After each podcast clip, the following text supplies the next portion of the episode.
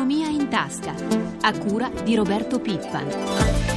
7.40 minuti e 59 secondi, buongiorno a tutti voi. Allora anche noi continuiamo a parlare della forte iniziativa dei sindacati confederali. CGL e Cislewil dunque scenderanno di nuovo in piazza insieme per denunciare l'emergenza lavoro. Lo faranno senza ricorrere allo sciopero, argomento che ancora li divide dopo la ritrovata unità, visto che solo la CGL è favorevole allo sciopero, ma dando vita ad una mobilitazione inedita dall'alto valore simbolico per la data scelta appunto il 2 giugno. E l'annuncio a sorpresa è arrivato ieri proprio alla vigilia della dell'atteso confronto del governo con i sindacati sulla vicenda esodati. Noi abbiamo ora in linea il professor Gianfranco Viesti che insegna economia all'Università di Bari. Professore, buongiorno. Buongiorno. Allora, i leader di CGL e Cislewil hanno spiegato che la data del 2 giugno è stata scelta per festeggiare insieme la festa della Repubblica parlando di lavoro con due forti motivazioni. Una simbolica, la festa della Repubblica fondata sul lavoro, e una sostanziale, e cioè nella situazione di crisi profonda in cui si trova il Paese è il lavoro la vittima più sacrificata. Secondo lei che valore può avere questa iniziativa al di là del forte impatto mediatico? Ma molto interessante perché è fuori dagli orari di lavoro, tutti insieme i tre sindacati il 2 giugno. E bisogna vedere quanti parteciperanno, credo molti. E il significato è chiaro, non ci sono ancora prospettive di ripresa dell'occupazione, anzi quella avverrà con la distanza di tempo dalla ripresa dell'economia e il mondo del lavoro soffre. Mi pare un'iniziativa dal significato molto forte dei sindacati per spingere il governo perché spinga sull'Europa perché si faccia un po' più di stimolo all'economia. Senta professore, eh, il sindacato, abbiamo, l'abbiamo accennato prima, si è ricompattato e, a, e a, insieme hanno alzato il tiro. Siamo vicini al punto di rottura, dice la leader della CGL Camusso, che con Bonanni e Angeletti chiede di cambiare politica economica a cominciare dal fisco. I sindacati insistono su una patrimoniale, come dicono loro, a carico dei ricchi, vogliono che sia rivista l'IMU, chiedono interventi mirati sul lavoro e crescita. Secondo lei ci sono i margini perché il governo possa accogliere queste richieste? Dunque la parte fiscale certamente no direi, perché quella è stata definita all'inizio da Monti, eh, giusta o sbagliata che sia stata, eh, ormai se ne riparla l'anno prossimo. Invece questa è una misura politica, una, un'iniziativa politica molto forte per dare coraggio ulteriore al nostro Presidente del Consiglio di inserirsi in questa fase europea per premere sui partner e soprattutto sulla Germania. Eh, portando a testimonianza il malessere del mondo del lavoro italiano, che mi pare del tutto giustificato. Rapporti sempre più tesi con il governo, mentre proprio oggi parte il confronto al Ministero del Lavoro sulla vicenda esodati. I sindacati lo hanno ribadito anche ieri, insistono perché ci sia una soluzione solo previdenziale che riguardi tutti. Il governo invece ha già praticamente diviso in due la questione, da una parte i 65.000 salvaguardati che hanno una copertura finanziaria prevista nel Salva Italia e che dovrebbero essere oggetto di un decreto, dall'altra tutti gli altri, 130.000 dice l'Inps, 300.000 sostengono i sindacati che invece dovranno trovare una soluzione al tavolo negoziale. Secondo lei oggi che succede al Ministero? Storia particolarmente triste perché qui la crisi si scarica tutta e intensa su alcune persone, alcune decine di migliaia di persone che non hanno nessuna particolare colpa ma sono sfortunati nei tempi della scelta. Questo è difficilmente accettabile. Allora c'è un problema di risorse da parte del governo, però in questo caso la sofferenza dei singoli è particolarmente intensa e credo che si dovranno fare per forza dei passi avanti. Non si può essere vittime della crisi più degli altri semplicemente per un giorno di più o un giorno di meno nella definizione di un accordo con l'impresa con cui si lavorava. Professore, ieri i sindacati hanno formalizzato con questo annuncio della mobilitazione unitaria eh, una, una, un'iniziativa con motivazioni che comunque da tempo di, eh, sostengono, sono state anzi al centro di tutto il primo maggio, unitario anche questo. Ad appena una settimana però rispetto a quei discorsi, lo accennava già lei prima, insomma è un po' tutto cambiato, la situazione dello scenario internazionale dopo le tornate elettorali in Europa è diverso. Quanto potranno pesare questi cambiamenti di fondo ri- sui rapporti interni tra sindacati e governo? Ma questo è stato un primo passo importante, eh, la, il voto della paura in Grecia che ci fa capire come possono andare a finire le cose se si continua un po' miopi, un voto più di speranza in Francia che ci dice si può lavorare su una soluzione diversa. E, il, e la pressione che il governo italiano riuscirà a mettere, l'iniziativa che riuscirà a prendere in sede europea la chiave di tutto. Monti si sta già facendo sentire, esclusione degli investimenti dal patto di stabilità, una tantum per la restituzione alle imprese dei debiti della pubblica amministrazione, sono le principali proposte che porterà ai vertici europei.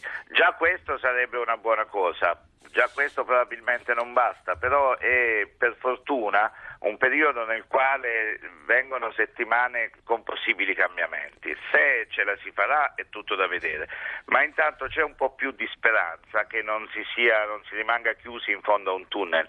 E in fin dei conti in Grecia che è successo? È stato il voto della disperazione perché la gente non vede la luce in fondo al tunnel. Se non c'è questo i rischi sono enormi. Alle classi dirigenti europee sta almeno nel far vedere questa lucina. Grazie professore, noi la ringraziamo, buona giornata. A voi, buona giornata. E intanto continuano ad arrivare dati allarmanti dal fronte crisi, frenano ancora i consumi delle famiglie italiane che a marzo sono calati, secondo quanto ci ha detto ieri la Confcommercio, dell'1,3% rispetto ad un anno fa ed il numero di aziende che chiudono i battenti per fallimento è cresciuto. Sentiamo Elisabetta Tanini.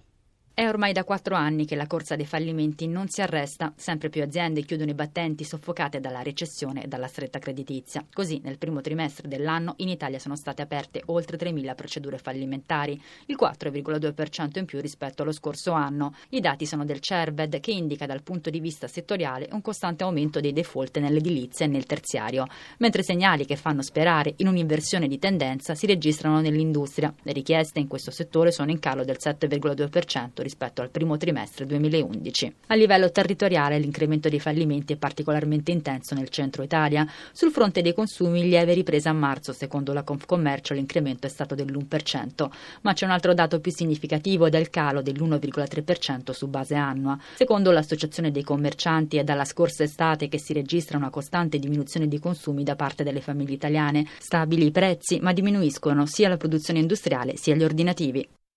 Parliamo ora di spending review, di revisione alla spesa. Dopo l'invito del governo ai cittadini per segnalare sprechi nella pubblica amministrazione, sono quasi 100.000 i messaggi arrivati alla Presidenza del Consiglio. In pratica una segnalazione ogni due secondi da tutte le realtà sociali e lavorative italiane. Sentiamo Americo Mancini. La lista, come si suol dire, è ampia, ma il capitolo principale, o come diremmo oggi, il sito più visitato è in termini molto chiari, i costi della politica, sanità, enti locali, autoblu, ma anche stipendi, consulenze e pensioni d'oro sono le segnalazioni che vanno per la maggiore, tutte all'insegna di un solo obiettivo, diminuire i costi del palazzo. E così si va dalla richiesta di fissare il rimborso elettorale a 35 centesimi di euro, sino all'idea che i giornali di partito vengano sì finanziati, ma per ogni voto valido assegnato. Da ultimo la raccomandazione classica a tutti i dipendenti dipendenti delle varie amministrazioni viaggino con i mezzi pubblici, ma non mancano nemmeno le denunce sugli sprechi nell'uso dei servizi offerti dallo Stato o dagli enti locali, come ad esempio il fatto che a Treviso ci siano episodi di pasti inutilizzati delle mense che vengono buttati nella spazzatura, oppure il riscaldamento sempre acceso, dunque anche durante l'estate. Una miriade di micro e macro segnalazioni che ovviamente non dispiacciono a Palazzo Chigi, che parla di bontà dell'iniziativa. Ora però è già il momento di tradurre in atti concreti queste segnalazioni istituzioni e allora un gruppo di lavoro a breve dovrebbe fornire un quadro dettagliato al commissario Bondi che poi provvederà ad indicare le prime misure.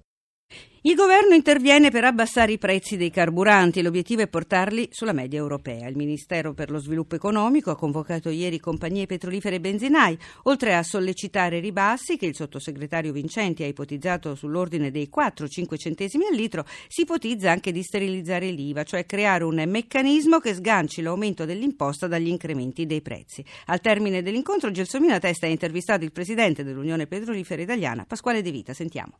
Presidente, qual è il suo giudizio su questo incontro? È stato un discorso molto chiaro, il governo ha, dato, ha, sottolineato la necessità che si sia sempre più aderenti possibile a un prezzo di benzina accessibile per l'utenza, le aziende hanno risposto dando le loro disponibilità così come hanno praticamente sempre fatto, è chiaro che c'è come sappiamo tutti un problema strutturale e quindi che ci porta in posizioni leggermente ormai, leggermente diverse da quelle europee, però in Italia, e questo è stato sottolineato anche al governo, c'è la possibilità per gli utenti di comprare benzina a un prezzo anche inferiore a quello europeo. I distributori, non solo quelli senza marchio, ma anche quelli con marchio, che fanno sconti consistenti che danno il prezzo della benzina allo stesso livello di quello europeo ce ne sono. Ma se il governo riducesse le accise ci sarebbe un miglioramento del prezzo per l'utente? Beh, certo, le accise sono uno degli elementi che sono stati eh, alla base anche di questa impennata, quindi ogni riduzione di qualsiasi tipo, sia del prezzo della benzina che delle accise,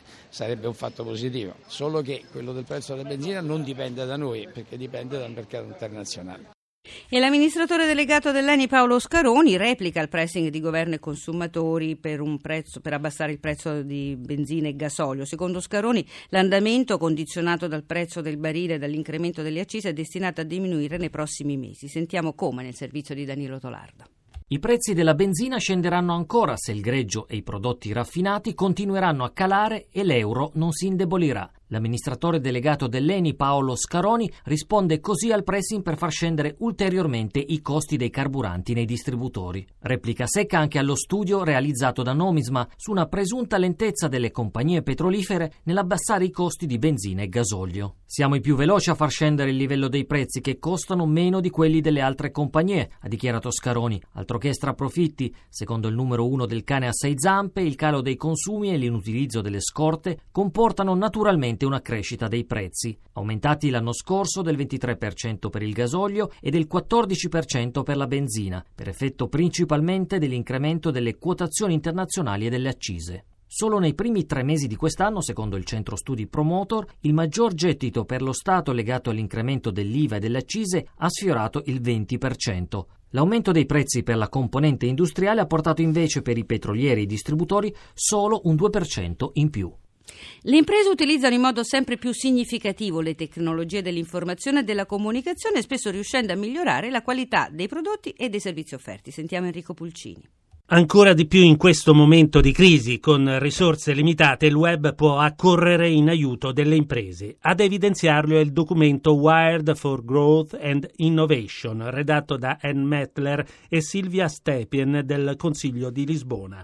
Il documento afferma che le tecnologie digitali rappresentano un potenziale enorme per le imprese, che se potessero contare su un mercato ICT più dinamico e ricco di opportunità, potrebbero potenziare il proprio business. Ma in Internet effettivamente può migliorare le attività del mondo imprenditoriale? Risponde Andrea Rangone del Politecnico di Milano. Oramai, dopo direi 18 anni dalla scoperta del web, è chiaro che ehm, il web eh, offre tantissime opportunità per le imprese da diversi punti di vista. Ne sottolineerei in particolare due. Il primo che è un incredibile canale di comunicazione, di interazione diretta con il mercato. Se le imprese lo sanno utilizzare in maniera sapiente, hanno la possibilità di promuovere efficacemente i propri prodotti, i propri marchi, interagire con i propri clienti. Il secondo punto, il web dà la possibilità anche di far accedere al sistema informativo aziendale tutti i lavoratori, tutti dipendenti ovunque si siano, con qualunque strumento in mano, con un tablet, con uno smartphone. Ecco, queste sono solo due delle aree che rappresentano grandissime opportunità per le imprese. Ecco, ma più nello specifico, quali sono gli strumenti del web che le imprese dovrebbero utilizzare? Sempre di più web significa mobile, cioè web significa anche accesso dai cellulari, dagli smartphone in particolare e quindi questo significa che le imprese dovrebbero capire che qualunque utente ha in mano un cellulare uno smartphone può di fatto potuto essere raggiunto attraverso internet. Siamo alla pagina finanziaria, ci colleghiamo con la nostra redazione di Milano. Riccardo Venchiaruti, buongiorno.